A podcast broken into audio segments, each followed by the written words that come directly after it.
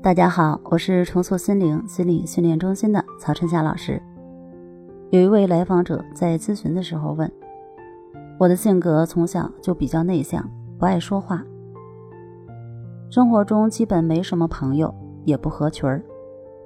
工作以后发现人际关系好复杂呀，好像每个人都戴着一副面具生活，当你的面说一套，背后又做一套，分不清真假。”像我这样的性格，怎么才能让人际关系变得好一点呢？其实呢，人际关系怎么样和性格没有太大的关系。我给他的建议是：第一，改变你的认知，并不是话说的越多就能证明你的表达能力越强。恰恰相反，如果你能用简单明了的话就能把事情说清楚，那才算本事。一位哲学家曾经说过。良好的沟通不是你说了什么，而是你让对方听到了什么。所以，性格内向并不是问题，问题是你的真实意图是否表达清楚了，对方是否理解了。如果没有问题，那么少说几句也没什么，除非是因为你话说的太少了，没表达清楚，让对方误解了，给自己造成不必要的损失。那么这时候就要改变一下说话的方式了。第二点就是不合群儿也没什么，专注自己应该做的事情，并且把事情办得漂亮，何比一群人高谈阔论、侃侃而谈，但是做事却一败涂地更有成就感？真正的朋友呢，并不需要很多，一生之中有一两个知己已经足够。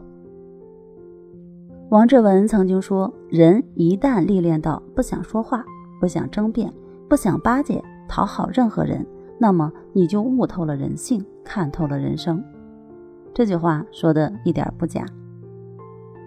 第三呢，就是有时间多读书，然后多出去走走，开阔一下眼界。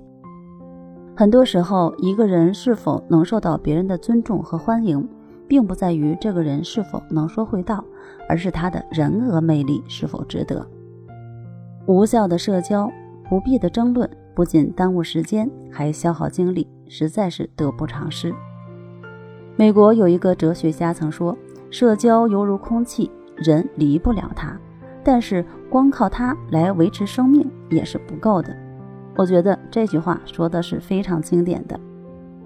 社交一定要有。但是除了社交，还有更重要的东西。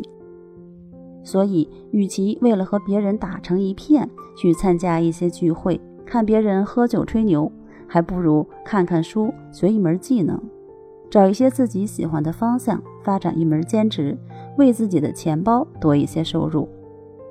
毕竟，经历疫情三年的人都明白，当面临一些突发事件，让我们不得不停下工作时。有着足够的金钱支撑，才不会过得痛苦不堪。在疾病、天灾和意外面前，那些普通的朋友真的不如钱包靠谱。好了，记住以上三点，你就不会再为性格内向、不合群而发愁了。去做真实的自己吧。那今天的内容就到这儿，我们下期见。